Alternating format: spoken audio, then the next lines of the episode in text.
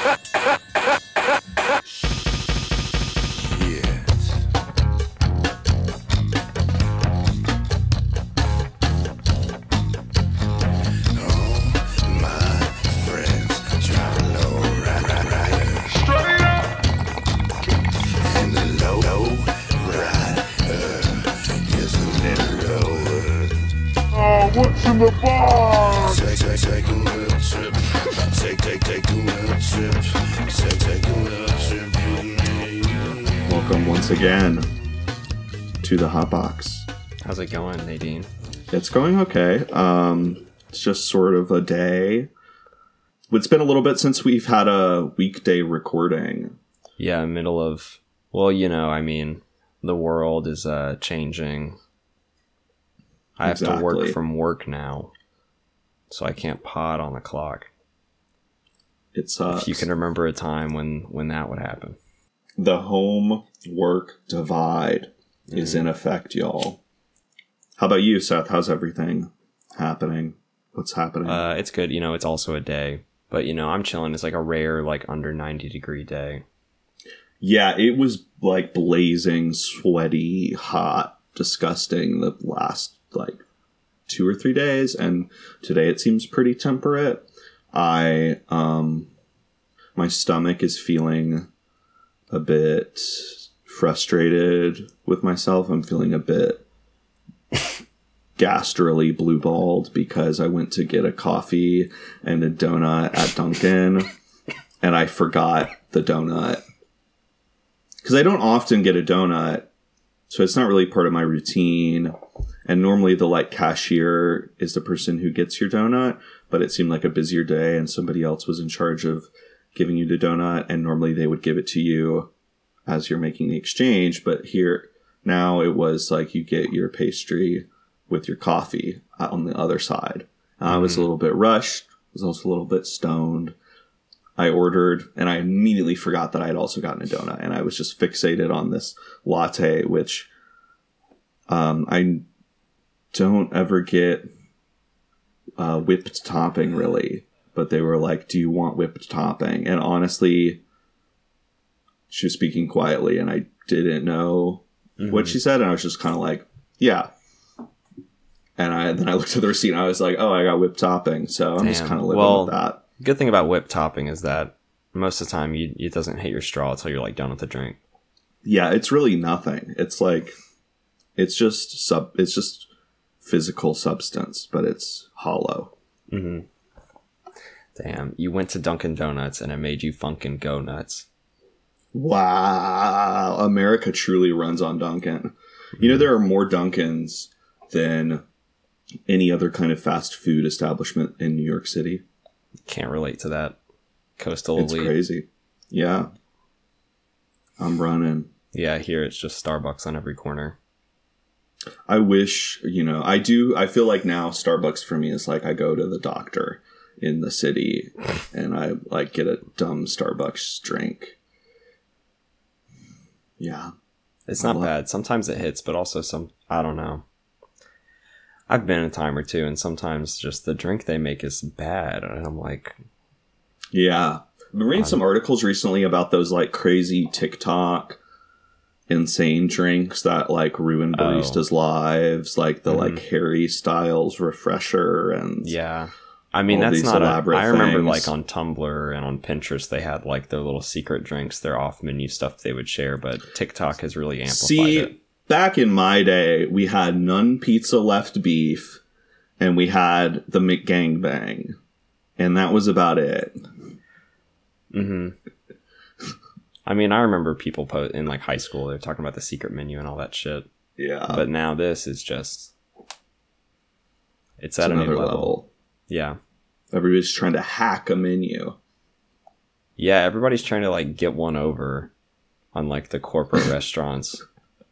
But it's mostly just getting one over on underpaid, exploited service workers.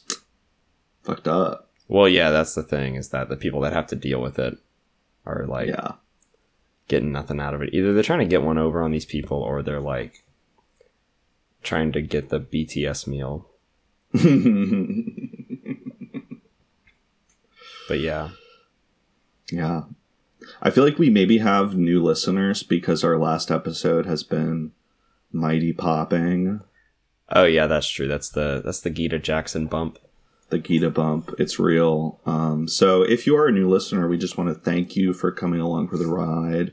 Thank you for tuning in, checking us out. We hope that you will become a return listener, an investor, a true believer, whatever your parlance is. Or a repeat player, a power listener maybe. Wow, you're in the Shark Tank. hmm You're swimming with sharks. Um, so yeah, um, that's like our it's like our fourth most listened to episode in like less than a week. yeah, it's kind of crazy. Uh, most of the other ones kind of hit numbers like that. Yeah, it's down like the pike a little bit. yeah, you know, we had our first one and our and the theme park one have been really popular.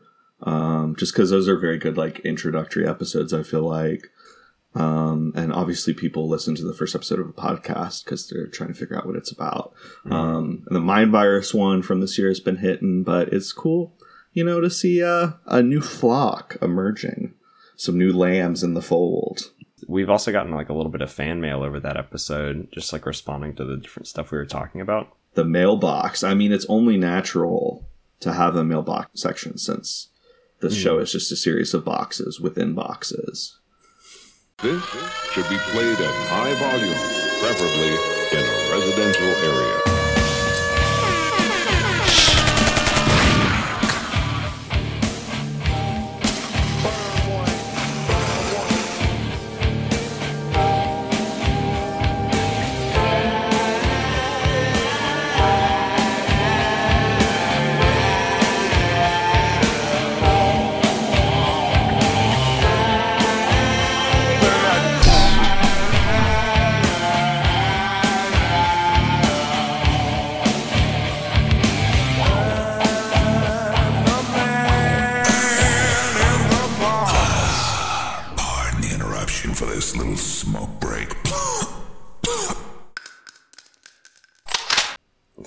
To you by TNT's The Cube. Yeah, but it's not it's not a one way, not a one way exchange for sure. Yeah, so we've got two emails, which is pretty sick. Um, Mhm. The first one, I will say, is rather lengthy. Um, I may skim over some parts of it, but the person who sent it is is a pal of mine, so I don't think he will be too upset um, if I abridge a little bit. He knows he's long winded. But this comes to us from Andrew, uh, who is also co-host of mine on the good old Cemetery podcast, which definitely check that out if you have not. Um, and also he does a like weekly Saturday soul stream on Twitch, which is pretty fun. You know, he's a very astute guy and he talks over the stream while gaming. It's it's nice. Uh, so, anyways, this is on the topic of souls. The subject line is Hotbox is a Souls podcast now. Hey, Nadine and Seth and Gita. This is Andrew, uh, Dark Souls streamer extraordinaire, co-host of Cemetery, etc., etc. Been listening to that show since the very first episodes and have never written in, but had to contribute to the Dark Souls conversation because these games have broken my brain. Should also say that I follow Gita on Twitter and have been living for her Dark Souls tweets, tweet updates. Uh, so it was great to hear her elaborate further on the experience. Her tweet about playing Dark Souls on Friday and not thinking about anything else all weekend is very relatable, as is a meme she made about a Dark Souls thing that I don't understand. Um, I wanted to say a bit more about these games' relationship to their reputation and the culture around them. Definitely had the same conception that Nadine had, not knowing anything about the games other than they're hard, and it was supposedly common for experienced players to tell newcomers to get good um, which Andrew spells in Larry the Cable Guy style. Um, lost my place. uh, in request in response to requests for advice. I actually put off playing the first game for several years after it released on Switch um, because I was intimidated. But once I committed, I realized something I never would have otherwise. It's definitely true that it's hard, um, but in a very specific way that makes you consider it carefully. But Souls fans make up a genuine community of people dedicated to supporting each other rather than mocking or competing in a meta game of one upsmanship. No one has ever told me to get good. My immediate community was made up of several current and former students. Uh, Andrew is a high school teacher um, who would chime in to give advice, as well as a few friends who served as Sherpas. Um, but there's also a broader community that Seth and Gita alluded to of people creating videos and podcasts about the game to explain lore or swap strategies. I think most people's automatic response to this tertiary media is that it's cringeworthy fanboyism, but I think this community is actually kind of beautiful um, and was cultivated intentionally by the game itself. Um, the game is very cryptic in how it explains its own mechanics and lore. Um, and yeah, um, there's just I feel I feel like I, I'm reading a lot. I'm so sorry, Andrew. Um, uh, I'm gonna skim over a little bit of this. Um, lead developer uh, Hidetaka Miyazaki has a lot of sweet little stories explaining why he made certain design decisions. One of which is a story about his car stalling on an icy road in the middle of a snowstorm and a bunch of strangers getting out of their car to push it back into commission. Um, but then he has to drive away before he can meet or thank the people. So one of the central themes of the game is about the value of mutual aid. We live in a brutal, unforgiving world built upon suffering, but it remains meaningful and tolerable when fighting through it alongside other people. Gita mentioned the Janice Rose article about Dark Souls and capitalism, and it's absolutely right. The game takes place during the last days of fantasy feudalism, but its ideas are most applicable to the late capitalist hellscape we currently find ourselves in. I could go on, but I'll stop myself there. Um, and he goes on to say that he is thinking about making a Dark Souls video essay, um, Dark Souls slash cinema video essay, and mentions his Dark Souls stream, which you can find twitch.tv slash Andrew Swafford. That's S W A F O R D, uh, every Saturday at noon. And then he apologizes for being incapable of writing short emails. Love the show, Andrew Swafford so yeah um uh with with that we are definitely a, a dark souls podcast now i guess Yeah. in dark souls fan mail um i can't really comment on the game specifically um but i definitely at least resonate just kind of in general i think that that's can sometimes be the case with not every fan community, but with certain fan communities that have this reputation for being really intimidating and foreboding, and there maybe is like a little bit of a knowledge or experience barrier. But once you find yourself in it, it's actually like much more welcoming. Like, I don't know, I think it's ridiculous comparison, but like juggalos, a little bit like that. People are like, who the fuck are these weirdos? And they're the sweetest people in the world. Or like, I mean, a lot of wrestling fans can be like that. There's a lot of shitty dipshit wrestling fans, but there's a lot of them where it's like you're intimidated because they know a lot, and you think that you're no, you're like an imposter or like don't know anything. Um, and then eventually you find out that they're actually like sweet, welcoming people, and that they just like you know want to enjoy this thing with you, and you know maybe you know explain, educate you in the in kind of in the process um, and help you along in your journey of like discovering and learning more about this thing. Like, and that's not every fan, you know. There's definitely outliers, but I think that's you know speaks to Andrew's experience of the Dark Souls community, and I Yeah. think just rings true across a lot of spaces.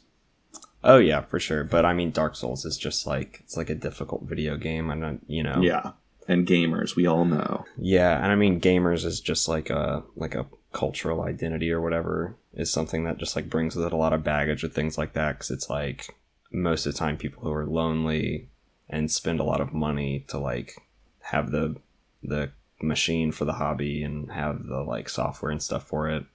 So it's like there's a big buy-in for it, and people sometimes can be like entitled in like a really loud way. It's kind of intimidating about it. Definitely. Um, but I mean, like with most things, I mean, you shouldn't let other people ruin stuff for you. Yeah, I mean, it's really funny. It's like I don't know, just like thinking about super fans. It kind of reminds me of. uh I was not going to talk about wrestling on the unboxing, but I just really quickly want to mention this like thing that I'm kind of obsessed with now, and I'm like I want to find this man and make a documentary about him. Um, but there are several like notorious super fans in like the history of wrestling that you see like in the front rows of the shows of certain companies over and over again, and sometimes they're like beloved kind of characters. You know, the guy who wears that same hat or T-shirt every time, and other times they're like people that they're like heel fans. Basically, they're like annoying or obnoxious. And there's this guy. There's basically none other more notorious than this guy named Green Lantern fan, who's this nerd who has been known for wearing a Green Lantern shirt at wrestling shows since the 90s. He first emerged on like a 93 episode of Raw where he proposes to his girlfriend with the help of Bobby Heenan um, and the front row. Um, and then he became, uh, he was really known during ECW and became most notorious um, during Ring of Honor. And he just like, he's this guy who is very loud and sort of like had a kind of entitled relationship to the product where he felt like he deserved to sort of have relationships with the wrestlers and the workers and like deserved to be a part of the show. But he would also do things like he would like bring a stopwatch to the matches and like time the matches and post the match times online like David Bordwell of wrestling, but not just that. He would like, you know, if it was like a match where it was like an hour time limit and an hour's up, he like calls out an hour and is like trying to like stop the match allegedly, you know, because it's like going over the time limit. And so he's like this just, you know, just intense militant nerd.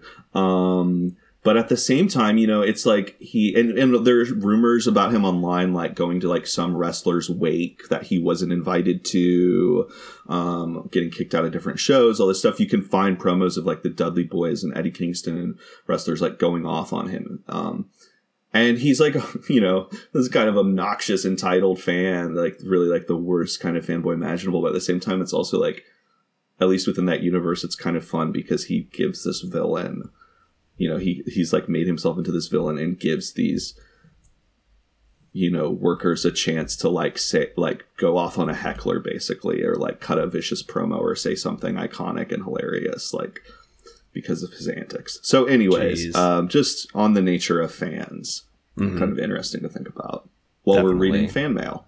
Hmm Um, I mean, I can say like a little bit about Dark Souls from like what I've played. Like, I haven't really played super deep into them, but what I've noticed whenever I play them is like, yeah, they're hard and you like die a lot, but like, since you die so much, it like isn't that big of a deal in those games. Like in a lot of games, whenever you die, you're like, oh god, I got to go back to this checkpoint. I have to fight through all this stuff, and it like adds like even like an extra five minutes to get back to where you were. Um, hmm but I don't know. So usually it's like a pretty grating thing whenever you die in some other video game, just because it's like makes you repeat stuff over and over again that like isn't that fun to play many times.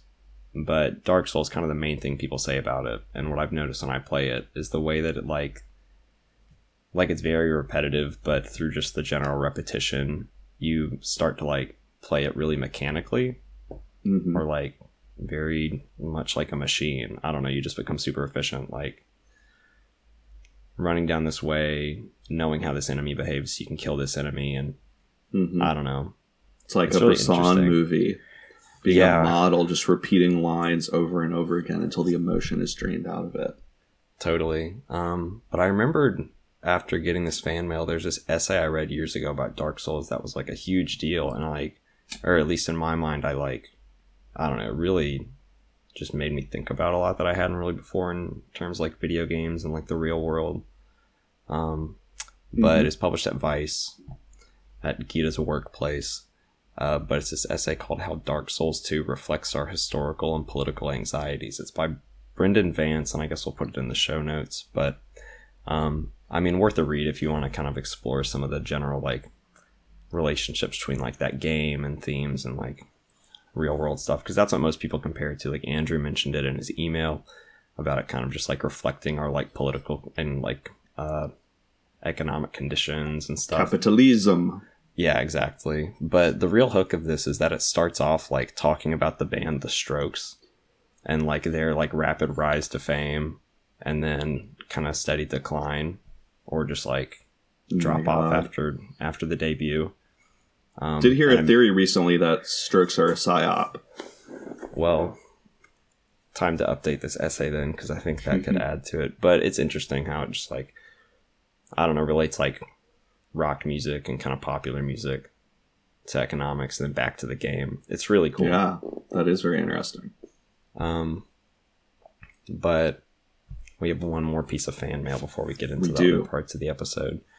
Uh, this one comes from Daniel, and Daniel says, Hope you're doing great. I had a question while listening to the previous episode of the Gita, but I saw Scotland play England, and all thoughts left my brain. Great podcast, though. Uh, I haven't listened back to every episode, but I'm curious for Nadine and Seth to speak on the Fire Emblem game franchise. And then Daniel just asks if we're fans and says that he's kind of casually dabbled for a while, but the game on Switch, Three Houses, that was a pretty big hit. Um, it's one of his favorite games. Uh, storytelling is highly dramatic, but rewarding in its ability to play with tropes of the genre. I kept wondering about my relationship to its storytelling after listening to you three discuss the ideas of prestige and seriousness in narrative video games. Intrigued to know your thoughts. Take it easy and hotbox that shit. Your semi sober friend, Daniel. Damn, too bad Gita was not here because she's covered Fire Emblem a lot and written a lot about it, and would love Mm-hmm. Yeah. to get a. It's one of those like kind of like not crazy like popular in the way that like people think of Fortnite and stuff, but Fire Emblem is like a pretty pretty big game franchise, especially for online readers. hmm Um, I have no familiarity really with it. Um, just a sort of vague awareness of its existence. I guess for people who aren't crazy, like aware, just like is really old Japanese like role playing game series made by Nintendo, but like you know coming out since like the NES and like the '90s all the Mhm. way till now. There's like a couple games on like each Nintendo platform. Uh, characters from it have been in Smash Brothers since the beginning. I think. I think Marth's in the first Smash Brothers. Oh right, yeah. Okay, this is my. This is how I know of like what Fire Emblem is like. Basically, yeah, because of Smash. it's anime swords type like fantasy stuff. Um I've only like played like two on the 3DS. One was Awakening, which is like I feel like that's like a really well known, well received one. And then the sequel to that I played Fire Emblem Fates. And I really loved Awakening, but not Fates. I don't know. I feel like those are the first like turn based games I got into which is just you know you have a big battle grid and then you move your units around it's kind of like chess and then you know you just try to like shoot arrows at people or block them off or protect people or hmm um, so it's fun but it always really relies on like character art and character dialogue and stuff. And sometimes Yeah. like the story scenario of like each of the individual like games of chess you play over the course of the thing. Um, just because otherwise it's boring. Otherwise it's just like chess but it's more complicated. So i mean really good ones are like about the relationships between the characters and how they have like gameplay dynamics that they like complement each other on and stuff. Um, at their best that's when they're most interesting. And i thought that first fire emblem was was good and like that but then fire emblem fates the one i played after that i just like could not i didn't like the characters that much and it just mm-hmm. made me totally bounce off that game. But i mean since then i've played like a lot more like japanese role-playing games and stuff and i've grown to really appreciate it but awakening was like a great one to kind of start with. So if you have a 3ds hmm that's uh that's a great one. I don't know if that's one of the ones you played, Daniel, but yeah, it's pretty classic. Into the fire. Yeah, but you know, it's always some crazy shit. It's like somebody comes and some there's like an imposter and then you find out they did like a time skip to get into your timeline and it's just Whoa. it's always the most ridiculous stuff when the game is actually just playing chess. Goodness. But yeah, that's that's I think all I have to say really about the Fire Emblem games. Uh, thank you, Daniel and, and Andrew, both for writing in. Um, it's very nice to have two weeks of mail in a row. New for us, Mm-hmm. new record. I hope to keep it going. Mhm. Um, you know, Yeah, you can sure. email us, hotboxthecinema at gmail.com, or you can just DM us on Twitter or Instagram, wherever we are. Just shoot us something, or a voice memo, maybe even. Mm-hmm. But yeah, any I mean, you could send anything to that email address. It doesn't have to be a letter. literally anything. A drawing will describe it. Um, a sound. Yeah. Yeah. Something you'd want us to watch or inflict upon us. But yeah, so I guess we're uh, closing up the mailbox and then opening up another box.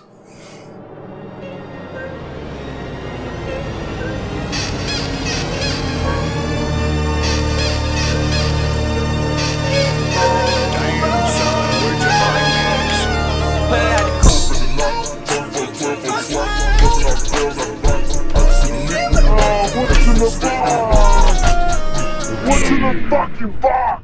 for a while, especially over the last like year, I was just like watching a bunch of movies and stuff, and I've noticed in the last couple weeks I've just like I don't know, either been busy or distracted in a way that I'm just like I don't it's not even I can't pay attention, I just like don't really think to watch one as of late. But Mm-hmm. um I've been playing like a little games, but one movie I did watch this week was William Friedkin's Cruising, Mm. which is uh, a controversial, a rich text. Um, definitely. yeah. For those that don't know, it's like it's like a crime thriller, murder mystery, where Al Pacino is like '80s New York cop, and there's uh, a serial killer who goes to gay BDSM clubs and like kills people, and so Al Pacino has to go undercover as a detective to investigate where this is. So he like well, it's controversial in part because of the story of like a police officer like acting like a gay man who's like going around and cruising with like colored bandanas and Mhm. stuff in his pockets. Um so for that reason it's just already a bit of a I don't know, it's complicated, but I don't think it's like I think it does a lot though. Yeah, I think it's a movie where it's like at the time, just given the like general like spectrum of limited queer representation at that time, like it's understandable why people would be upset about it because it's like, oh, like a movie about a gay community and it's like from this outsider voyeuristic perspective and sort of creating this link between violence and and non-heteronormative Well, uh, sexual relationships and stuff Maybe and mainly like leather and like fetish type aesthetics. yeah and it has a very like from my memory of it it feels like that kind of very i don't know there's a lot of i can't really think of them but i feel like there's so many like procedural kind of undercover i mean something like witness you know with harrison ford the amish movie where it's like oh he's going undercover this outsider this regular guy and you have a little like this sort of study of this like foreign world that the audience doesn't know. And cruising is like way more like complicated and sort of moody and stuff but it does feel a little bit like you're learning about this world like very specifically like Yeah, it does in feel detail like to like going to the like leather shop and stuff Well, yeah, totally. Part of like the character's like story, like just what happens is he slowly like there's no scenes of him like just like mouth on the floor, jaw dropped, like in shock at something he's saying, but there's always just like feels like you're being introduced like little by Mhm. little to like just regular parts of like that like BDSM club culture. Yeah. And just I mean, well, so one reason that people also talk about this movie in terms of like representations is that it's like one of the few representations of like pre-AIDS gay New York. yeah yeah So like I don't know, there, you just don't see anything like that, yeah Like, no totally especially like with that kind of like film budget behind it. Yeah, and it's something one of those things where like so many movies inadvertently become documentaries of like the time or place they were made And in. even I like think the buildings, like the literal clubs that went out of business yeah, got club down. clubs that went out of business, neighborhoods that basically don't exist anymore, also, and have been totally gentrified, and people who like you know there because there were a lot of like non-actor sort of extras like in these real clubs and um, it's kind of hard not to assume that a lot of those men were probably dead like within the next decade you know like in this movie. Um so it just sort of brings a lot of feelings i think. Definitely you know whenever we like criticize stuff like this for like like in movie like narrative content in terms of like representations and stuff in this case specifically obviously there's this frame of like the police officer kind of like coming in to mm-hmm. this world that he's not part of. And that's how the audience gets brought there instead of thinking, well, maybe the audience member's like already there and Right. and getting introduced just because they're maybe not the intended audience. Usually, like, well, so with this one, there is like some weirdness in terms of like the production of it, though, because like the way the movie got made in the first place is like like a little bit more like materially like exploitative or like fucked up than just like a story about a cop acting gay hmm is because I feel like even the story is like like the the outsider frame I feel like applies in general to like many parts of the movie and not just like the story of the cop. I feel like it's like not unaware of that. hmm But the way this movie got made is that William Friedkin he was approached with adapting this novel to a movie and he like denied it at first. He was like I don't I'm not really that interested in it. Apparently part of what really convinced him to get interested or just like piqued his mind about the story is that there was I mean actually like a string of like serial like gay club murders hmm in New York City at the time, but also one of the extras from The Exorcist went and killed a gay critic who worked for the Village Voice. Wow. And William Friedkin was like, just became so interested because one of his employees did that or something. And so he like went and like interviewed this man in prison to like understand the mind of a gay killer more. I mean, it's kind of interesting because I just remembered as you were talking that one of William Friedkin's first movies, which I haven't seen, um, The Boys in the Band, just like based off of a play, I believe. Um, and it's like about a group of, of gay adult men, and it was like one of the first Hollywood movies really about openly gay men, and it was just remade like last year or the beginning of this year. I've already forgotten for Netflix by Ryan Murphy, and I think people were like, "Oh, this is just this sort of like toothless, like you know, trying to sort of just like claim queer history, but kind of wallpaper it over and smooth it out." Um, and I know that that's a movie that people also have a lot of complicated feelings about. I mean, not as explicitly as something like cruising, cruising, which is just very like I said. I started to say cruising at first. Oh, I think I cruising said for a it. bruising. I think I said it when I introed it. Uh, just southern as fuck. Um, but it is kind of interesting to think about this director who, I mean, I read his biography at some point. I don't really know a lot about his sexuality, William Friedkin, but I mean, I think it's fair to say that he's an outsider to queer community, probably. But it is interesting to think about this director who had this earlier sort of semi-controversial movie about gay men, sort of revisiting this world in a very different way, a very different kind of gay male experience, um, but making a movie that is deliberately about like a air quotes straight, uh, you know, outsider observer entering this world. It's kind of a little bit of a metaphor, I feel like, for Friedkin, like himself, sort of making a few movies that are about a culture that is ostensibly not his own. Yeah, well, I mean, so the main thread in cruising though is like, I don't know, the general frustration or saying this movie's like exploitative because it's about like a cop and about an outsider coming into this world. I feel like doesn't understand that that's like the core tension of the movie, Yeah, definitely. where a lot of like, a lot of the movie is really focused like it's a, it's you know like a, a serial killer like investigation movie, so it's like a little bit of like a like a psychological thriller, just like you know, just thinking about why somebody does this. But it's also a very psychological movie because it's so focused on Al Pacino as he's like realizing that maybe he understands it mm-hmm. because of his own like identity and just kind of coming into like that. Like a lot of the movie is just kind of Yeah. watching him kind of open up to that idea or maybe just like realizing that he like isn't who he thought he was, you know?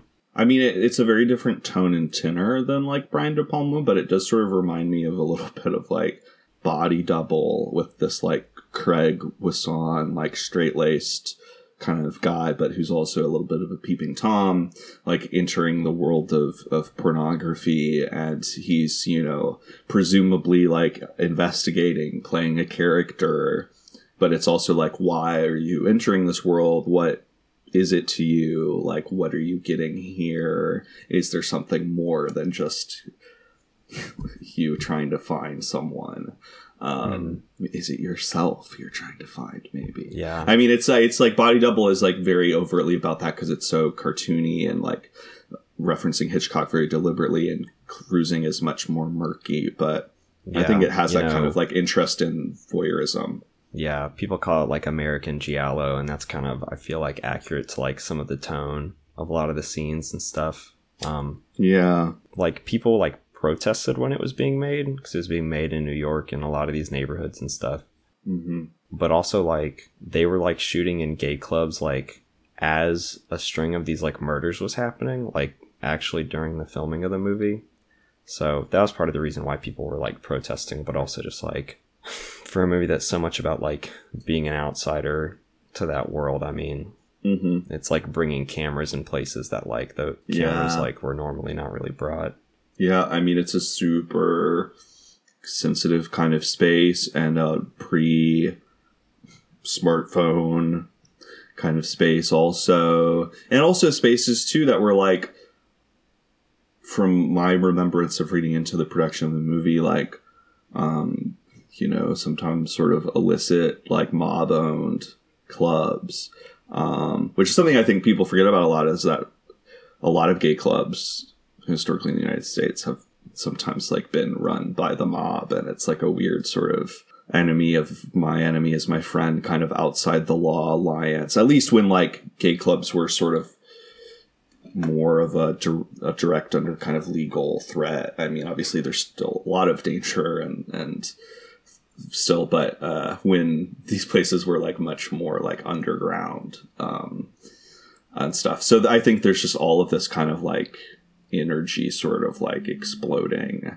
of just like different everybody's at kind of at odds in the like production of the movie in the movie itself um and it just feels like i feel like you really feel that like tension in the air of it almost Yeah, I mean the movie is like like pretty electric with tension the whole way through just because of like all these different like just very different like energies like you said. Yeah, I mean, I think Friedkin is uh, such a weird director because all of his movies are do a lot of them do hit these like different distinct genre points. I mean, Yeah, like- French Connection, The Exorcist, like Yeah.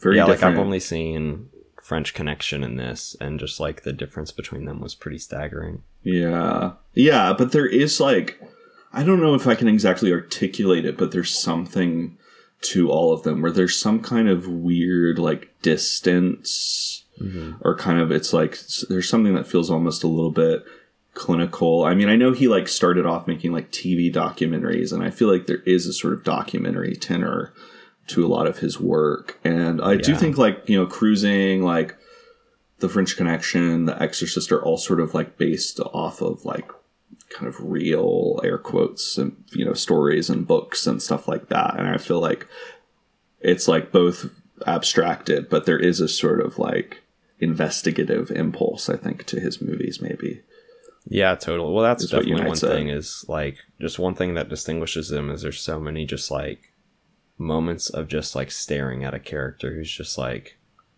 standing Yeah. there. I don't know, they're very kind of airy, letting stuff letting stuff go for a little bit, not in a rush.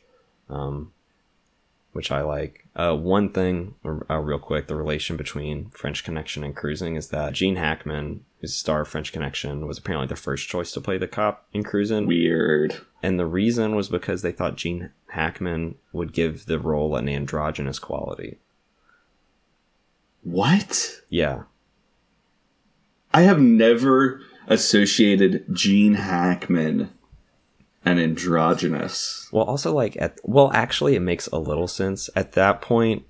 I was talking about this with a friend the other day because this friend was like, "It's crazy that Gene Hackman was only hot as like an old man."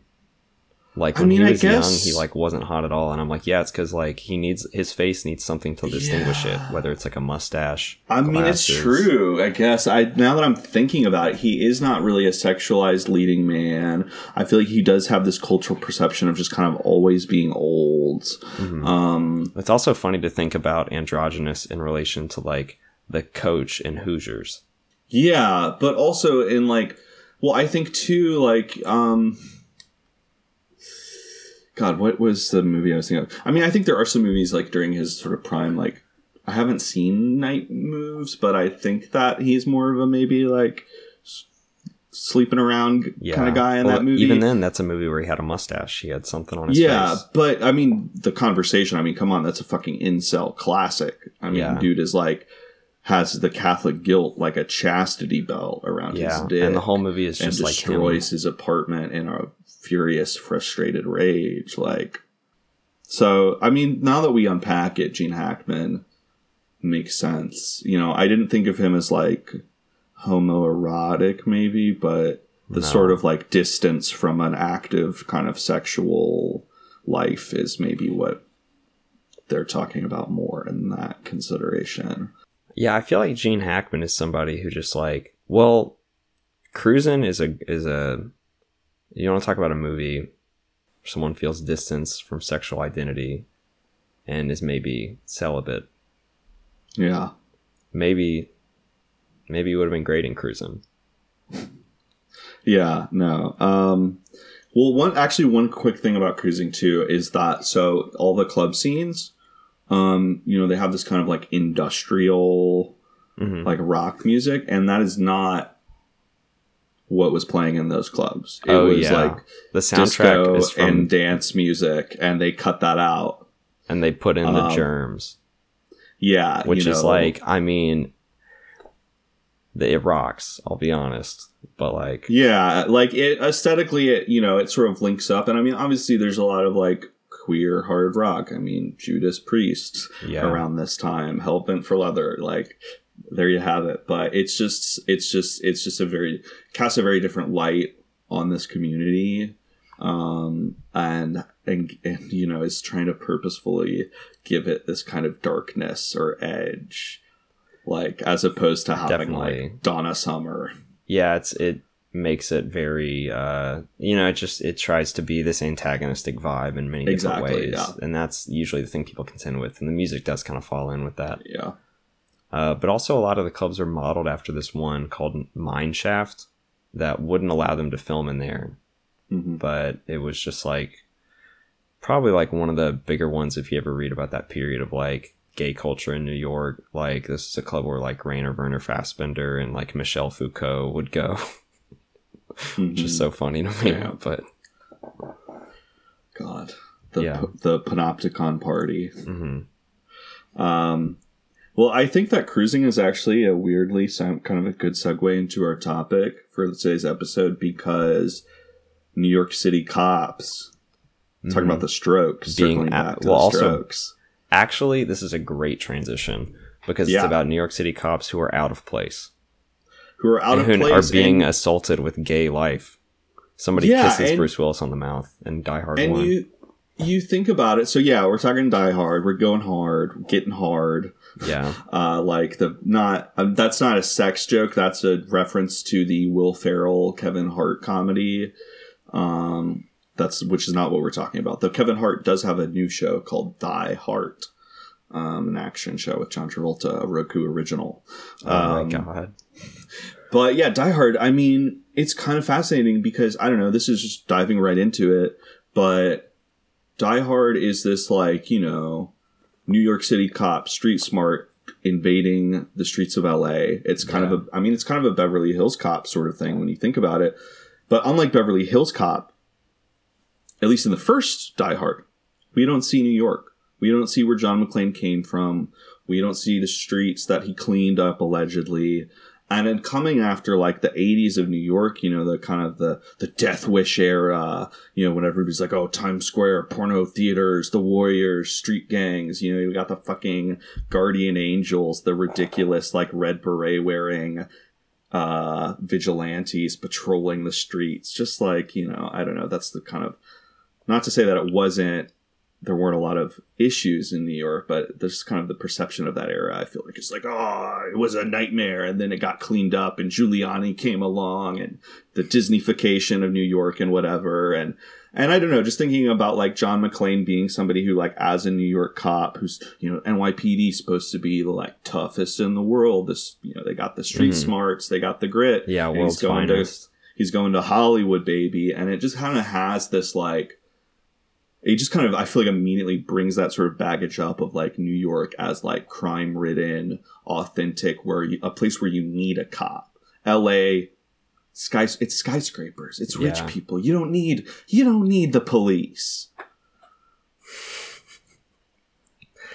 Yeah, I mean, well, so part of the reason the movie's so popular is because the whole thing is just about like traditional American macho guy going up against like LA in the 80s, which was like the the yuppie culture, globalization, hmm all that. So I mean, the movie came out at a time when like after Ronald Reagan was president and just kind of carries over a lot of those politics of like, oh, look at this American who's being like assaulted by un-American values and culture and all that. I mean, this is all, you know, acting like we don't enjoy Die Hard. You know, Die Hard is a it's like a machine. It's just it gets the job Yeah. done.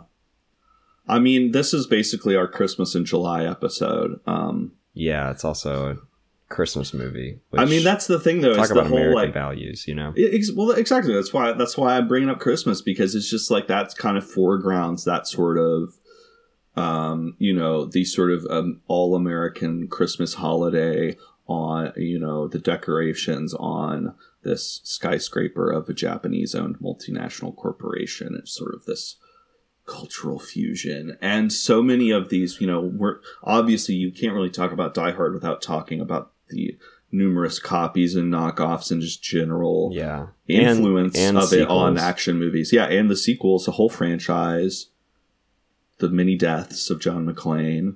Um, But I mean, so many of these movies have that, like Lethal Weapon and just Shane Black in general.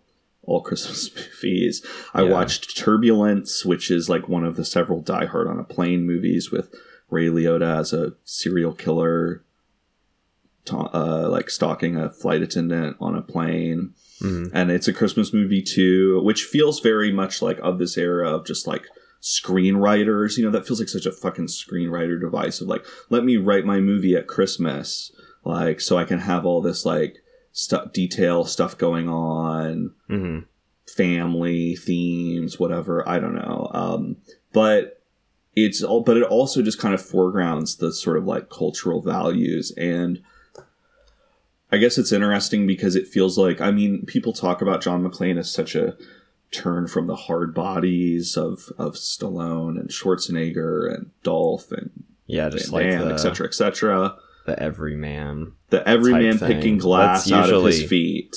Yeah, I mean the whole like ident- his identity as a character is just like being just like kind of old fashioned and out of style, like American values. Yeah, and it's and it's just it's fascinating that it is seen in some ways as this physical turn because it's like I mean it's still sort of like going to bat for these same kind of values but in a like uh, in a way that's somehow like honestly feels weirdly like more fucked up than a Rambo movie because the Rambo movies are kind of fundamentally all about the trauma of the people who are made to do the dirty work of imperialism. hmm And there's something about like John McClane where he's this sort of vessel a little bit where it's like he's just doing these things to because he ha- has to or like to Yeah. save family. You know, he's just defined by relationships, saving his estranged wife, saving his daughter, saving his son hmm he's defined by the people around him, not him himself, really, as a character. And I feel like that makes him, in some ways, like he's just sort of like, yeah, I have to do these things, and there's no questioning. Whereas with Rambo, it's like it's all about the questioning, basically. Even when it's like thanking the Taliban and there's all these explosions and stuff, it's still like he's crying Yeah. because he was fucked over by his country. Well, usually like these things kind of serve as like conservative fantasies, which is why they get really popular.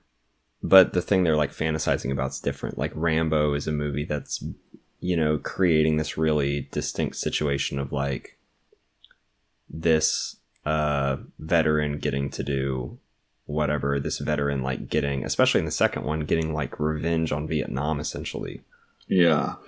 um, and just going and doing really excessive violence as part of that revenge fantasy. But in Die Hard, it's like this. Uh, it's like uh, he's like some like getting divorced dad who has you know his job's awful.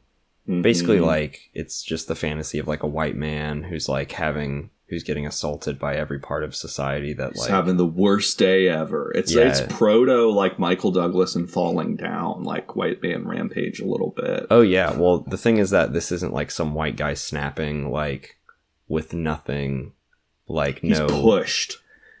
Yeah, well usually it's like him snapping in reaction, but this one is him having to do like terrorist attack disaster response, like it's a hostage crisis kind of movie, so it's like he never it never goes to the point that it's like the white guy snapping, but it's mm-hmm. like this is know. necessary.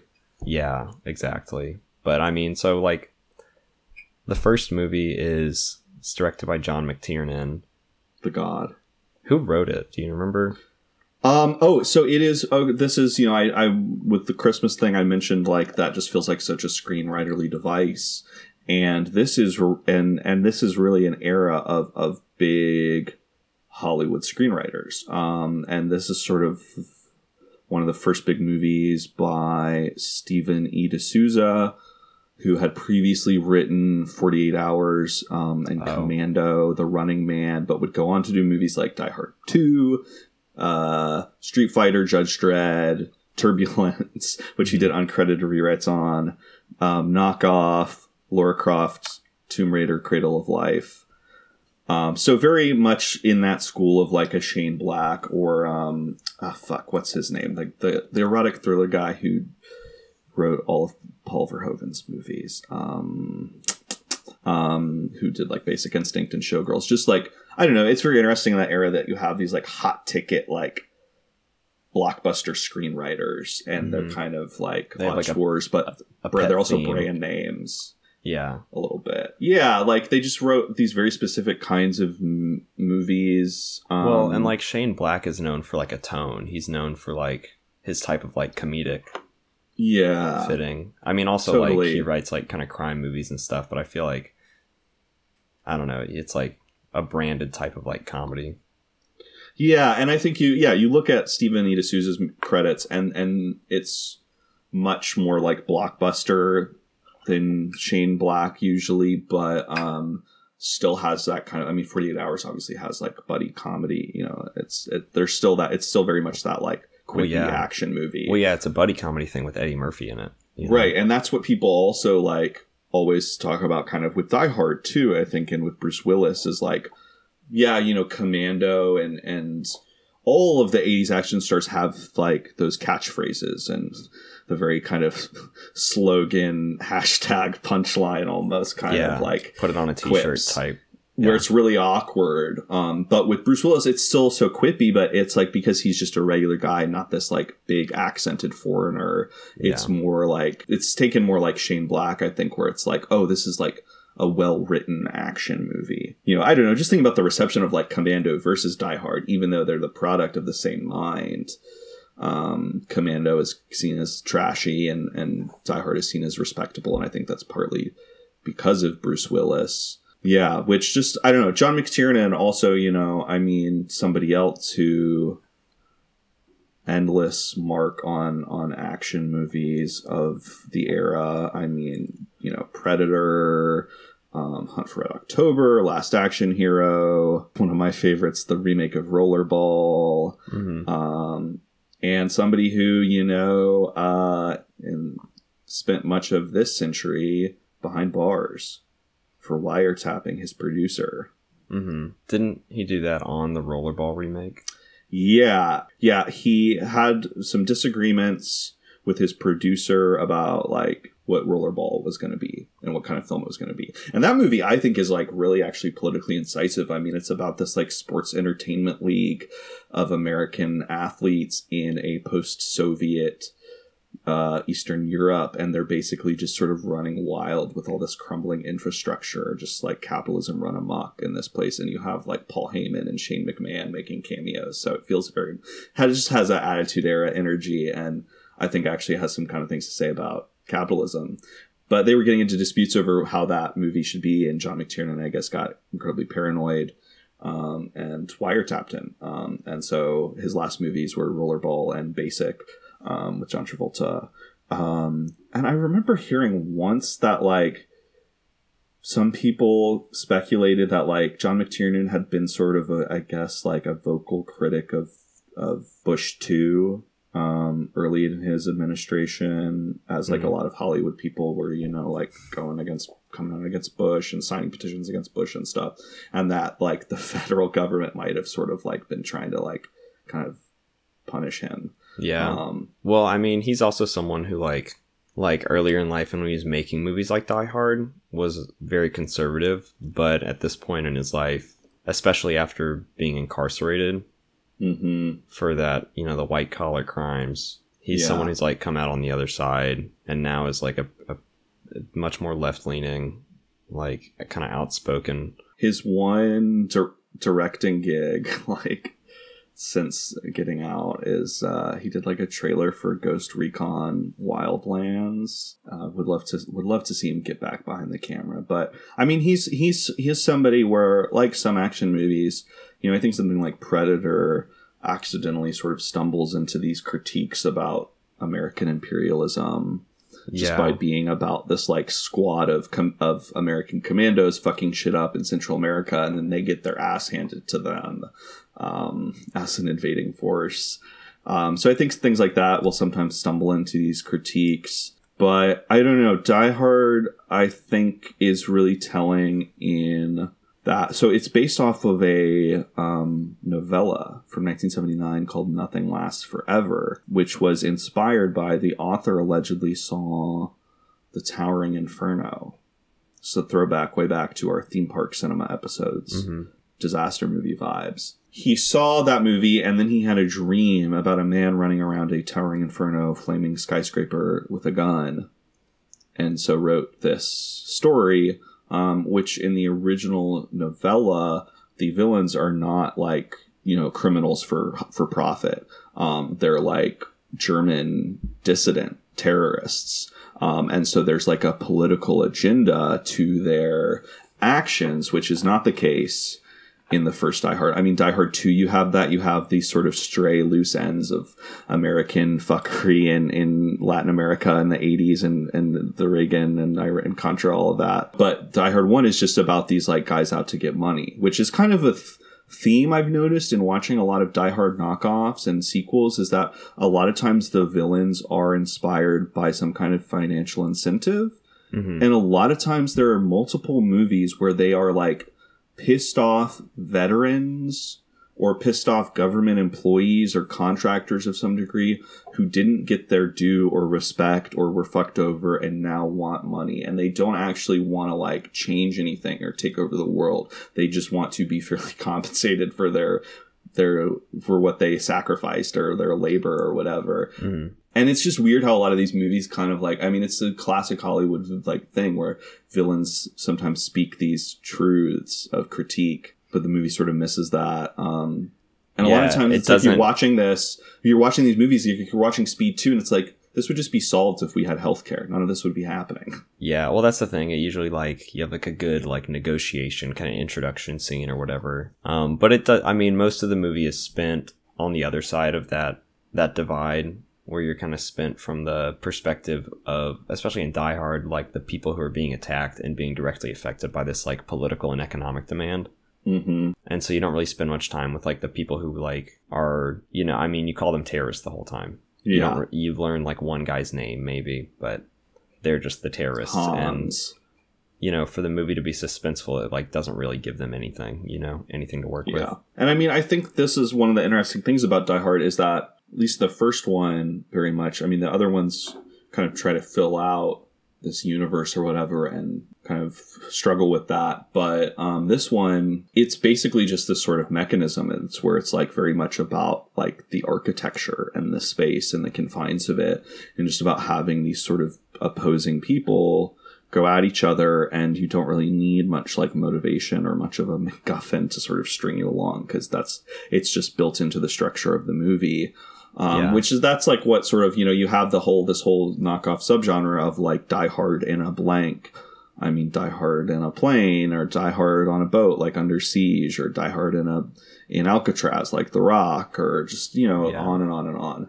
And that's just what's really fascinating to me is like I think that that's maybe what this change is in some of the sea changes of represented by Die Hard, or in this shift from like the body, the physical body, to like architecture, to like this kind of like from from flesh, the form of flesh, to another kind of structural form, hmm. maybe infrastructural.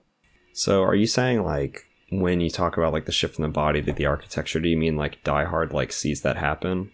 Or do you think it happened after Die Hard? I mean, I guess just like Die Hard is like. I mean, I, I don't ever want to like attribute something to like one thing, but I think Die Hard is at least like indicative of of that kind of shift. Yeah, totally. Because the whole movie is like it's like weaponized architecture for the most part. Great little passage from the Mike Davis book, Ecology of Fear, which I mean, obviously he wrote the great book City of Quartz about Los Angeles, which hmm Which Die Hard is very much about Los Angeles. Yeah, and and that book has uh, you know it's not quite uh, Los Angeles plays itself, but has some good stuff about film in there. Um, but he says in this book, a premier platform for the new surveillance technology will be that anachronism of the 19th century, the skyscraper. Tall buildings are becoming increasingly sentient and packed with deadly firepower. The skyscraper with a mainframe brain in Die Hard, actually F. Scott Johnson's Fox per, uh, Pereira. I don't know how to say that.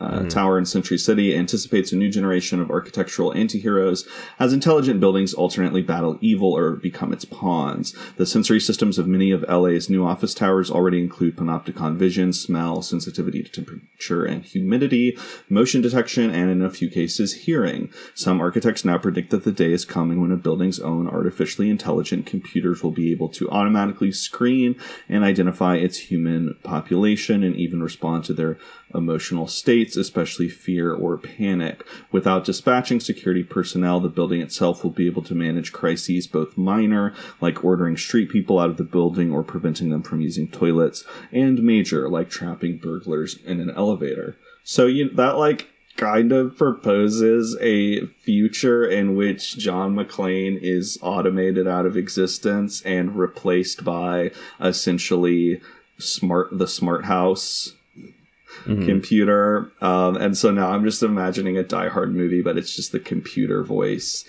in this building, like trying to defeat It's like Hans 2001. Gruber. Yeah, Or it's um, like uh the little like grocery store like motorized like police cameras.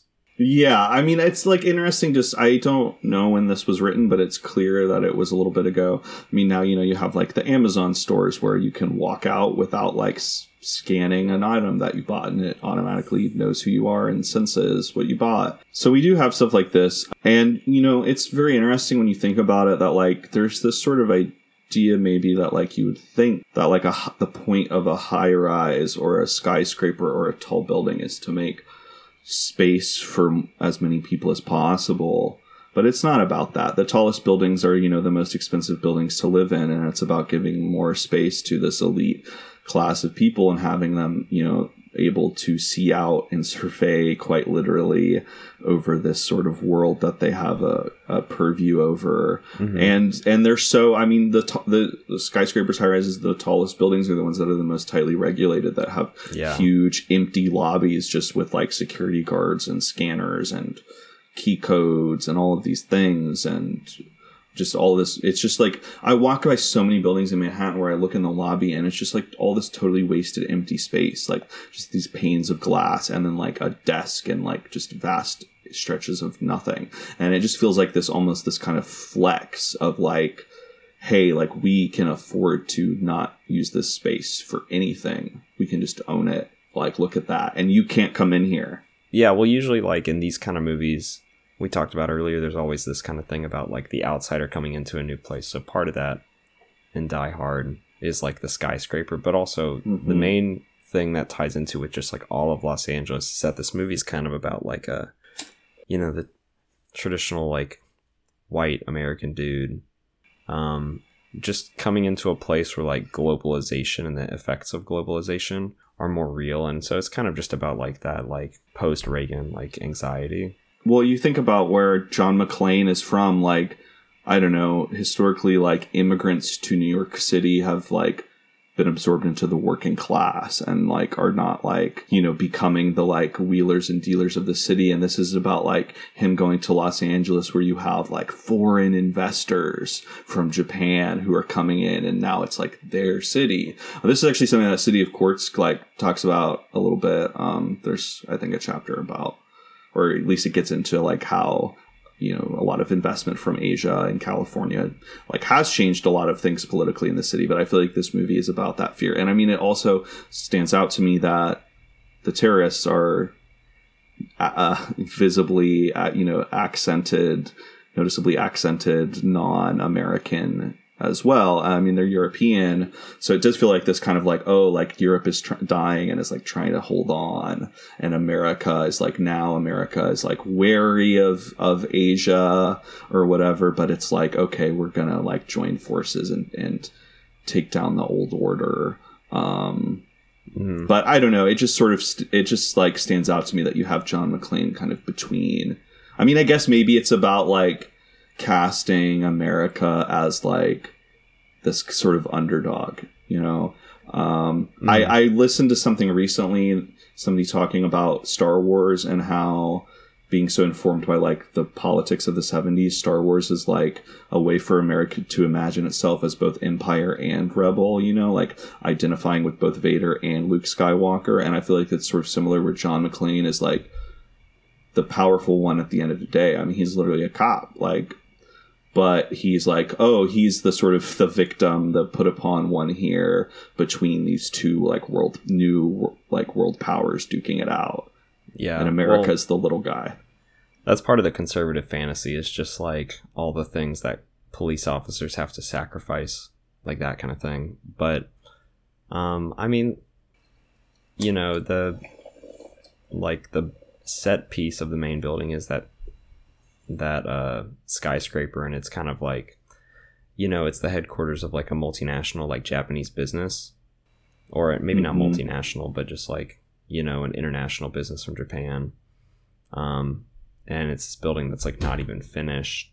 It's like not built well and not built to last kind of thing.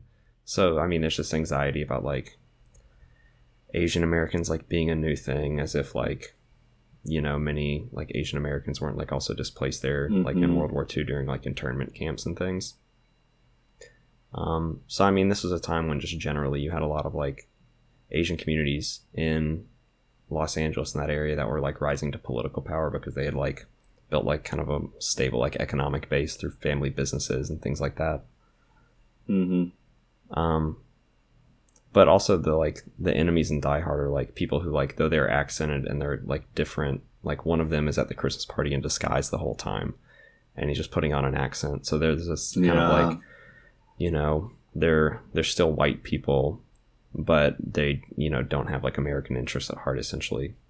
Hmm Yeah, I mean, even with the Europeanness, I think there's a lot of times in American movies when a villain is is European, it's like queer coding. Um, yeah well that's like- that's also part of it is like you know he gets kissed by a man at the party and yeah, then, like, and freaks out about it one of the notable, you know, diehard imitators, Renny Harlin's, the king of himbo cinema, Renny Harlin, uh, Cliffhanger with Sylvester Stallone, which I read originally they were trying to get David Bowie or Mick Jagger as the villain, two somewhat flamboyant English rock stars who have blurred a lot of sexual lines in their day. Like it just sort of shows what they're tr- maybe trying to go for um, by sort of othering this kind of villain. And that is just something that, you know, I think just like pops up in, in this whole kind of genre. Um, I mean, there's like a diehard prequel comic from a few years ago called Die Hard Year One, like obviously kind of a nod to Batman Year One by Frank Miller. We talked about some on our Zack Snyder episode, but Frank Miller, a notorious, notorious right wing nut. And it's just kind of telling to me that like this comic about John McClane's pre Die Hard movie, like gritty New York days as a cop, as a beat cop, is like pat trying to pattern itself on this got this very fascist vigilante sort of writers like a vision of the world. Well, so you mentioned Renny Harlin earlier, and he did direct one of the Yes. like even though he directed a, a knockoff, he also directed uh, the first sequel, which is Die Hard Two. It it was before they kind of started going with that like formula of like a sentence that includes Die Hard. Like well, it is technically Die Hard 2 Die Harder. yeah, so that's like a subtitle. But then you know the later ones are like Yeah. A Good Day to Die Hard, Live Free or Die Hard, uh, Die Hard with a Vengeance. But yeah, he directed the second one, Die Harder, which, you know, if you think about the first movie being one that's so much about the environment, uh, you know, kind of the skyscraper being the stand, you know, just it's Mhm. a it's an architecture of globalization. It's like what represents capitalism at that point in time. The second one may be a little bit more honest with that, where the the the building of capitalism or the building of globalization isn't a skyscraper, but it's actually the airport. Yeah, and you know, there's this whole sort of like plot kind of basically about like Iran Contra. Um, and it's just again sort of I've noticed in a few of these movies you have a lot of theme, themes coming up of like just general the like American imperial meddling, but like specifically like Vietnam sort of prisoner of war, the MIA kind of fantasy and stuff about like the Golden Triangle in uh, Southeast Asia where the U.S. was like smuggling heroin and stuff. There's a lot of that. Like there's like a National Lampoon like 90s 80s action parody, Loaded Weapon One, which Bruce Willis has a cameo in, and it's like a bunch of the plot is a bunch of gobbledygook about like heroin being disguised as Girl Scout cookies, and it's from the Golden Triangle. And there's just all this kind of stuff about like basically America's like bullshit around the world coming to like the kind of the chickens coming home to roost and like coming to bite itself in the ass. And I feel like just having this like plate like it's in an airport, you know, it's like the most this liminal transactional kind of space of of capital and it's a mm-hmm. place where like America is being met by like its dirty laundry basically and it's just kind of interesting in that regard. Yeah. Also, a little bit interesting if you'd like. I mean, to me, like the franchise is like so related to like that '80s like conservative politics of like Ronald Mhm. Reagan, and I mean, this is a movie about an airport where a lot of tension is like happens over talking in the air control tower, and this is a movie that's made after Ronald Reagan fired over 10,000 like union employees because they were on strike who worked all in the air traffic uh, control Wow. and so this is a uh, movie that that takes place there after the union was busted. Damn. Okay, that's crazy. Um, it's also, you know, what's funny about this one is because there's a lot of snow. It's even more of a Christmas movie than the first one. It has major Call of Duty vibes. hmm I mentioned Christmas because I wanted to make sure that you included a a story of yours about Oh, yeah. watching is- Die Hard on Christmas because it, it's pretty crucial. I Yeah. think. So, um, I mentioned in a previous episode that um, I live in the city where somebody set up a bomb on Christmas this last year. Um, just downtown did not really affect me besides like knocking out my internet service for a bit. But I mean, you can read all about that on your own time. I don't really want to talk about it. The But conspiracies.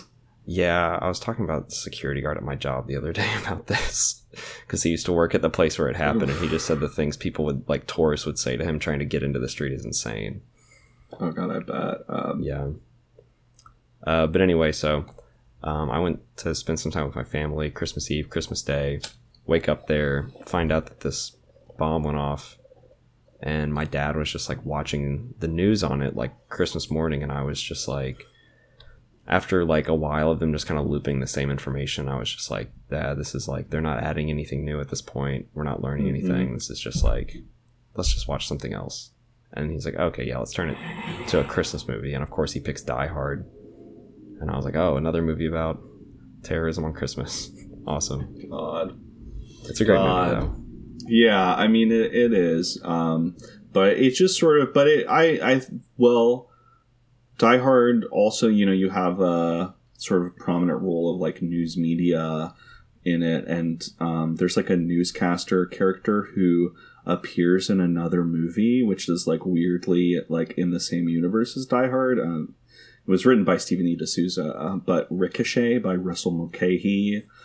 um, music video director of, of classic videos like Total Eclipse of the Heart and Video Killed the Radio Star, but also did like Highlander and a lot of and Silent Trigger, which we'll be talking a little bit later. Um, but Ricochet has like Denzel Washington going like pure Joker mode as this like unhinged cop, and it feels very much like it's about like you know a cop do like doing crazy stuff and it being filmed and sort of broadcast. And there is that sort of global element too of just like that awareness of like this kind of spectacle of like of terrorist events providing content for the news. And i feel like after die hard 2 you know with die hard with a vengeance they expand to like this mini map of new york city and they basically abandon the confined structural gimmick. And it's just like movies about terrorism and it's just sort of like I don't know. It's become this sort of like representative of like I feel like a lot of American media where it's just like, yeah, we just we're just attacked all the time. That's just what happens. Is Yeah. terrorism. It makes it like kind of like an ambient part of everyday life. Yeah. That like kind of the stereotype American man. Exactly, which is like that's just feels like very indicative of of that experience of of watching Die Hard after seeing about a bombing on the news. And I It's mean, true. You see so many like well i don't know i think it's i just a like something i realized and kind of stumbled upon in in looking at the die hard franchise a little bit more. So you know i mentioned that the first movie was adapted by a novella. The second from a novella excuse me. Second movie also adapted from a book but totally different author different character unrelated. Hmm um, and the third movie, you know, is like sort of there were a lot of ideas tossed around. Um, one of them was dismissed for being too similar to Under Siege, knockoff of Die Hard, with Steven Seagal as a Navy chef taking back an like a ship from a crew of pissed off uh, former CIA agents who are disguised as a Huey Lewis type band called the Bail Jumpers performing on a USO concert. And they're headed by Tommy Lee Jones acting fl- flamboyantly in a leather jacket. Pretty wild movie. I mean, it's it's not great, but just a lot of odd details. And by Andrew Davis, who did The Fugitive, um, which is also like The Fugitive is like in Harrison Ford. I think kind of had his big action heyday in, uh, in some ways because of Die Hard and Bruce Willis because it was like oh the normal guy the dad action hero Yeah. It's body positivity is what it is. dad bod positivity Yeah. um and all these more. and all these guys are kind of you know those kind of heroes are sort of they have their cleverness and their quips a little bit and just kind of they get beat up and but they make it and they save the family i mean air force one die hard on air force one and trump oftentimes played the theme to air force one at events and stuff which that's a whole that's a whole nother tangent of is like 90s like Clinton era political movies about like pre- the president who fucks, like the the president who has a family and has born Oh. seed. Yeah. But so that Under Siege, the, the the Die Hard three screenplay that was too similar to Under Siege became Speed two, directed by Jan de Bont, and Speed also Die Hard knockoff. The fourth one was a bunch of original screenplays. Um, well, the third and fourth ones were both like original screenplays, had nothing to do with Die Hard that were sh- turned into Die Hard movies. The third one was originally a, an original screenplay that was turned into a Lethal Weapon screenplay that was then turned into Die Hard three. And the fourth one was based off of a Wired article and was a screenplay called like ww3.com. You know, it's about Oh. hackers and shit. Um, yeah. And then they were like, oh, this is a Die Hard movie now. And they called it Die Hard 4.0, which I like more than Left Free or Die Hard. Um, I still like so- WorldWar3.com. yeah, I do too. I would watch the shit out of that movie. Yeah, Um, but it is you just kind of see this like overflow and like super saturation of like that type of like con- conservative action fantasy. Yeah, and so ostensibly the fifth one, A Good Day to Die Hard, is really the only Die Hard movie it seems like where it was like from the jump a Die Hard movie. But it was originally called Die Hard 24 7, so some people speculated it was a crossover between Die Hard and 24. And I mean, I think Jack Bauer is another, you know, McClane and McClane descendant, not ancestor, um, of just like, I mean, he's not like funny in the way Bruce Willis is trying to be. You know, he could not be Kiefer Sutherland could not be in Hudson Hawk. um, but it's the same kind of like dad, like sort of a little bit more normal guy who just happens to have a special set of skills, which then leads into like Liam Neeson and like the old guy action movies. Totally. Yeah, I mean, Taken is like absolutely that. It's knockoffs all the way down. And so that's what's fascinating to me is people are like, oh yeah, Die Hard, wow, it's a great action movie, but it inspired all these imitators. But it's like literally Die Hard was imitating itself. It was just again, it's like it kind of goes back to what I said about John McClane just being defined by his relationships. Like these movies have just sort of been whatever was on hand at the moment a little bit, like whatever the sort of trend was, have just been, and so it's just this like Ouroboros of mimicry, Ouroboros of mimicry. Jesus. smoking on that Ouroboros of mimicry.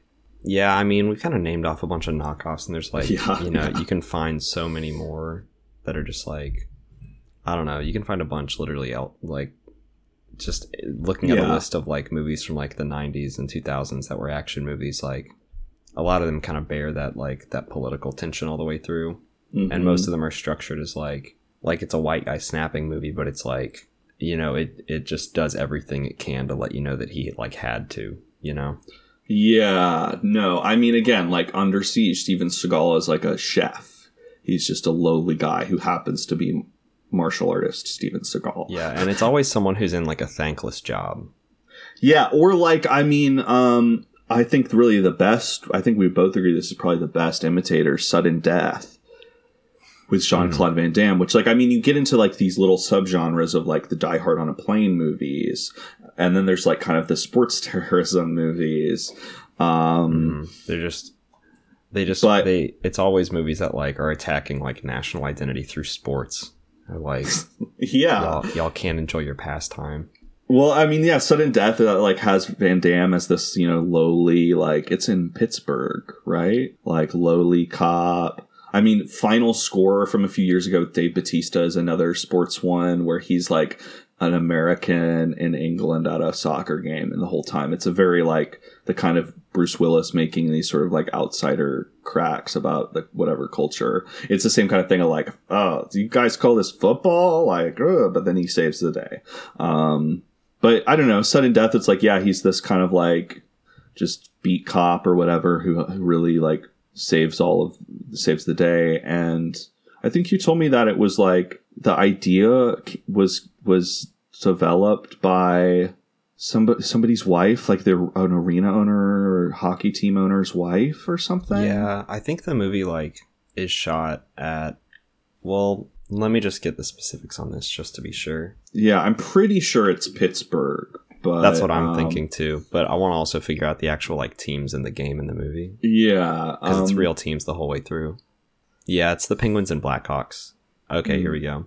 So like the movie's like shot at the Pittsburgh Penguins arena. Oh, it's Pittsburgh Civic Arena, which I don't know if that's what it's still called now. It probably has like a corporate name on top of it at this point. Mhm. But the story for the or like the basis of the story was actually proposed by the wife of the Pittsburgh Penguins, the hockey team owner, and like the stadium owner. And it's just fascinating to me to see like one of these movies that's about like just like the attacks on like the traditional like American man. Mm-hmm. One of like the story. Well, first of all, this one stars Jean Claude Van Damme, a little bit, you know, European, a little bit ambiguous to a lot of American audiences. And also, it's at a hockey game, which a lot of people don't associate as like an American pastime. But also, this one is comes from like, I mean, in like a bit of a dark way, like a fantasy of like the woman whose husband like his life revolves around like hockey and stuff like that. Mhm. And it almost just seems like some kind of like daydream of just like, oh, maybe that would happen at my husband's job. yeah, punishing your husband for being a workaholic almost, maybe, or like, or on the flip side, being kind of like, oh, like the Jean Claude Van Damme character is this guy who like, you know, he's this like cop nobody cares about. He's not a hero, like, Yeah, and then div- he gets like, his once chance. again a divorced dad. yeah, he gets his chance to save the day. And so instead of like, because you know where it comes from, instead of being just like, oh yeah, this is just some dude like dealing with his marriage issue, it's like, oh, it's this woman dealing with her marriage issue maybe. And like, maybe it's her like story of like not getting enough credit or something like that in a weird kind of reframed way. Whereas most of these, again, I think that like the divorced dad thing is like so true of just like it kind of runs through that energy of just like All we're just like estranged from their kids or Yeah. So it's a little bit of like a return to like maybe like an older archetype of like the lone wolf, Mhm. like American hero, the lone wolf cop, detective, whatever. You think about like Dirty Harry or whatever like that.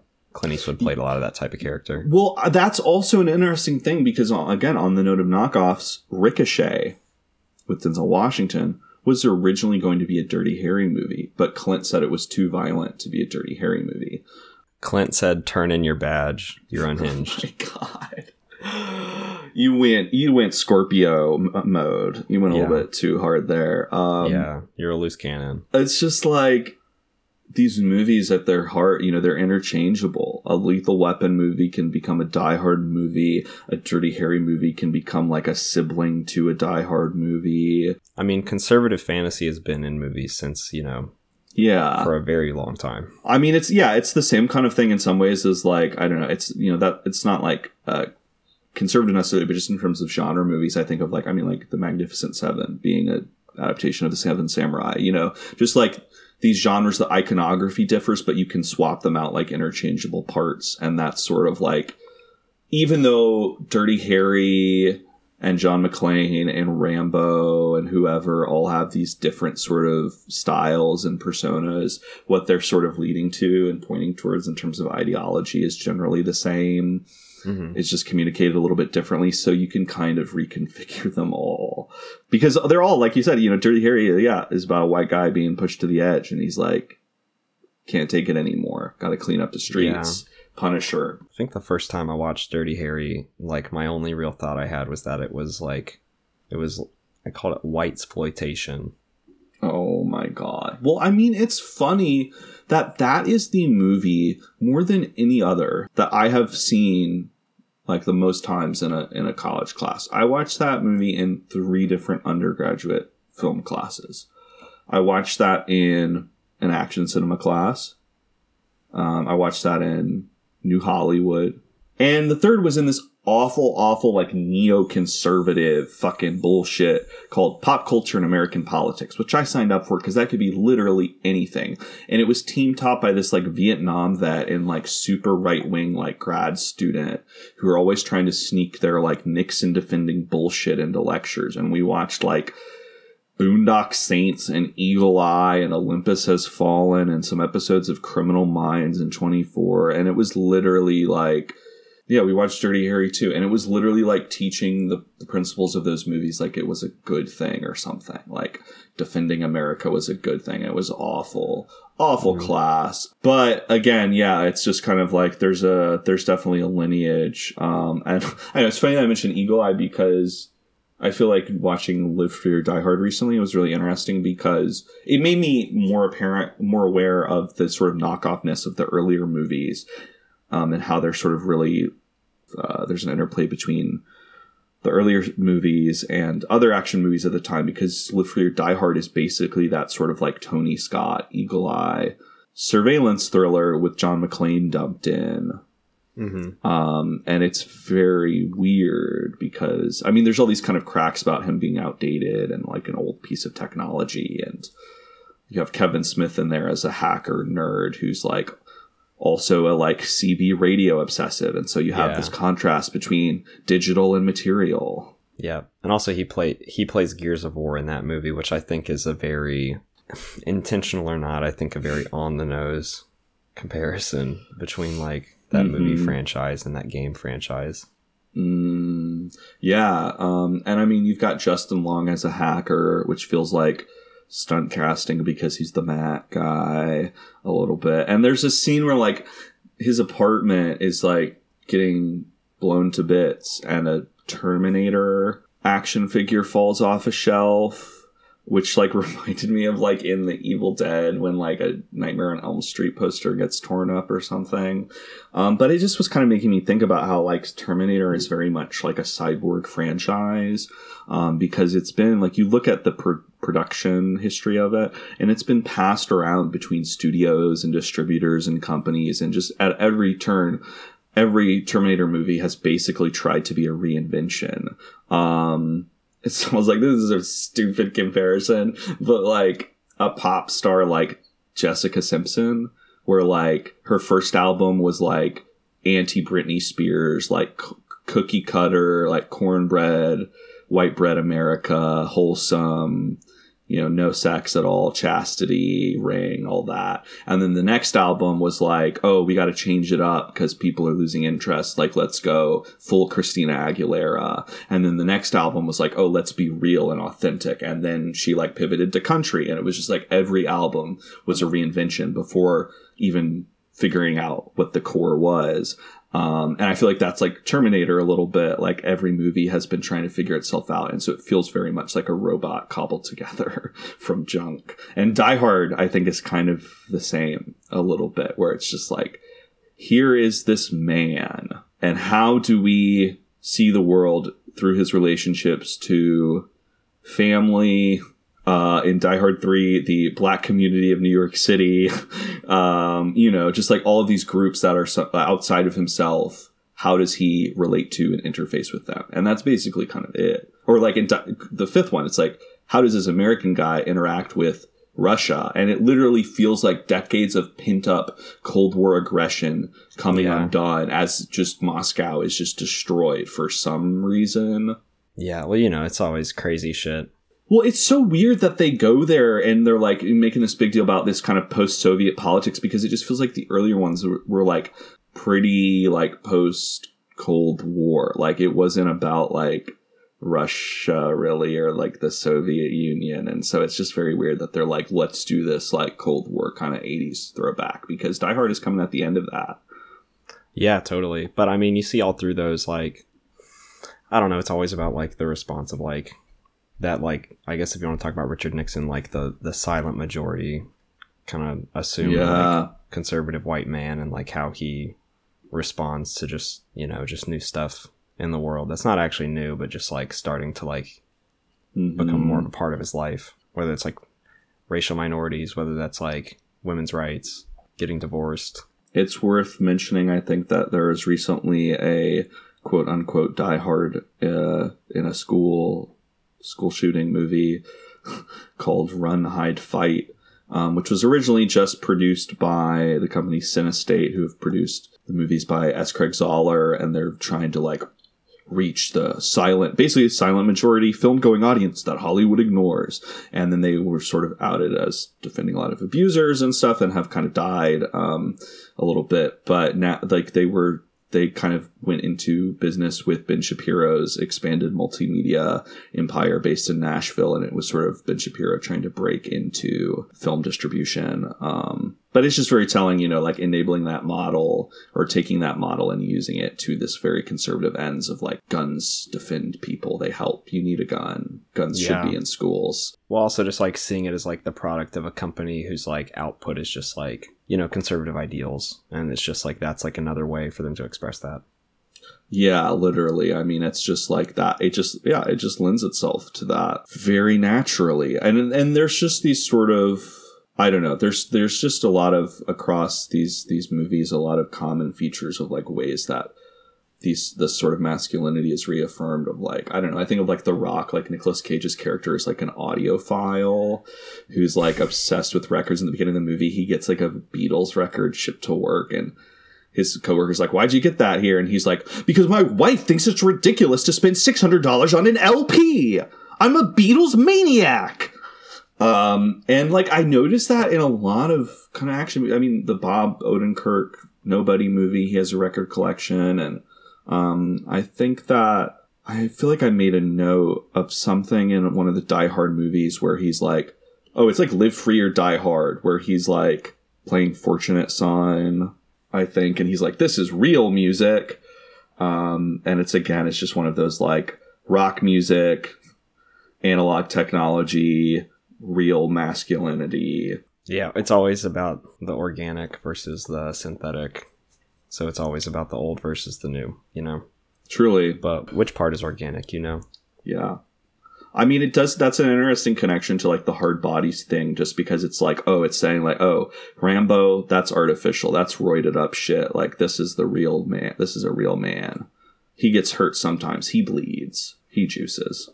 But I think like a good movie to maybe end on is, um, I just briefly mentioned it earlier. And I mean, it's not really a like Die Hard knockoff, but Silent Trigger with Dolph Lundgren which is just like an abstract, like a sniper and his spotter set up in a skyscraper. Well, it's another one where it's like the attacks, the assaults come from just like a lot of like unforeseen origins. Like, you know, well, it's just mainly a movie that's also about not knowing much information about what's going on.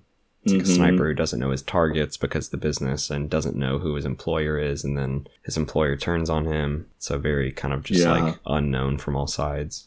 Yeah, and I mean it's like the abstracted opposite of Die Hard, where like you have the Japanese and the European and the American, and it's just like, where is this movie set? Like Eastern Europe. Dolph Lundgren is, you know, Scandinavian. His spotter is English, and you've got these American security guards, but it's this like kind of like Yugoslavian wasteland or something, and you're just like, and you don't know nothing. Everything's vague you know, it's like the family, the business, the boss, which I really lays, I don't know, it just lays bare that like all of these movies are again replaceable, interchangeable.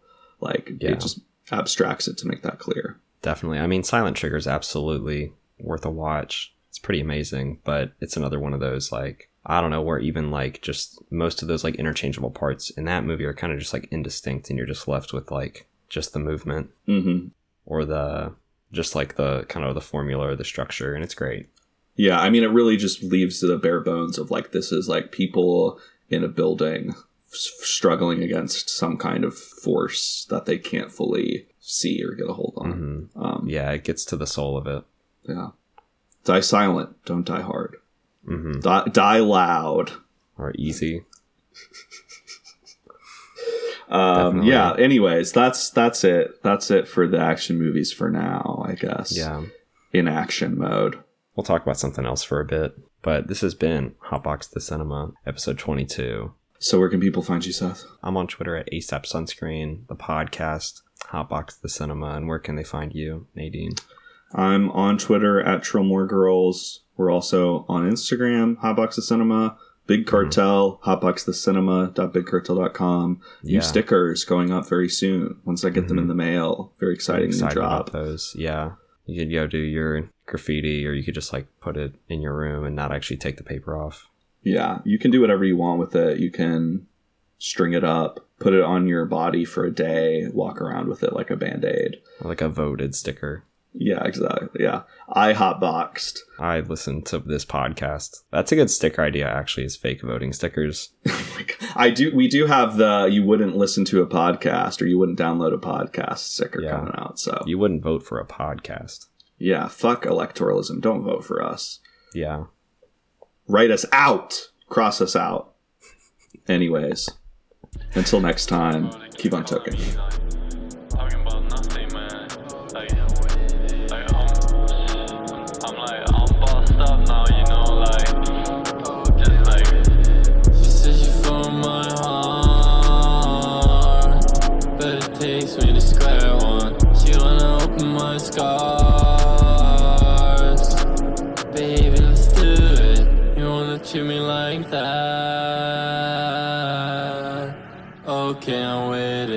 Says she don't like this other guys, but they're just like me. Kingdom for you,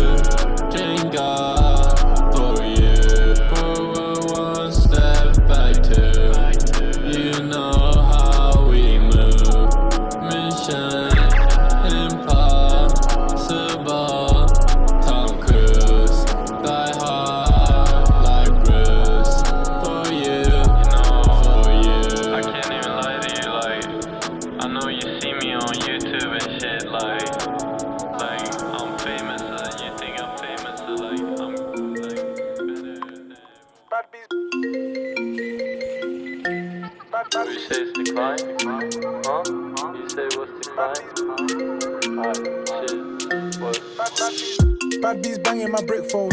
Same time banging my iPhone too. Sweet one answer this ringtone. Did my time and now time it flew. This one's bad than I've been told. Then one help me come line this you. Golden phone match your skin tone. Come round here, that's a stupid move. Can phone this number. Ringtone sounds nice in summer. Sweet one golden lover. And I had an iPhone same color. Bro, bros in the right, take cover. Three man step, three hunter. Four man dash, three suffer. Southside trap man's runner. Miss call emoji sent. One live round for spent. Charged up 40%. Shotgun newly possessed. My dog, you will find your scent. Believe I came round and went. Bust left and I found my breath. Kenny Bop, don't dance, we step. Bad bees banging my brick phone. Same time banging my iPhone too. Sweet one answer this ringtone. Did my time and now time it flew. This one's bad than I've been told. Then one help me come line this you. Golden phone match your skin tone. Come round here, that's a stupid move. Bad bees banging my brick phone. Same time banging my iPhone too. Sweet one answer this ringtone. Did my time and now time it flew. This one's bad than I've been told. Then one help me come line this you. Golden for match your skin tone. Come round here, that's a stupid move. And I had a 5S in school. In maths had incoming calls. Can't ride out indoors. Door roll backpack explore. Rise up smoking war. Small firing tool. You don't know why you lying for. Slip from a sliding door. And it's mad that my phone don't ring. Must be the phone or sim. Could be the one pop or twin. Hit bro or your last of kin. And it's mad that my phone don't ring. Must be the phone or sim. Could be the one pop or twin. Hit bro or your last of kin. Bad bees banging my brick phone. Same time banging my iPhone too. Sweet one answer this ringtone. Did my time and now time it flew. This one's bad than I've been told. Then one help me come line this you. Golden phone match your skin tone. Come round here, that's a stupid move. Bad bees banging my brick phone. Same time banging my iPhone too. Sweet one answer this ringtone. Did my time and now time it flew. This one's bad than I've been told. One help me come line this you. Golden phone match your skin tone. Come round here, that's a stupid move.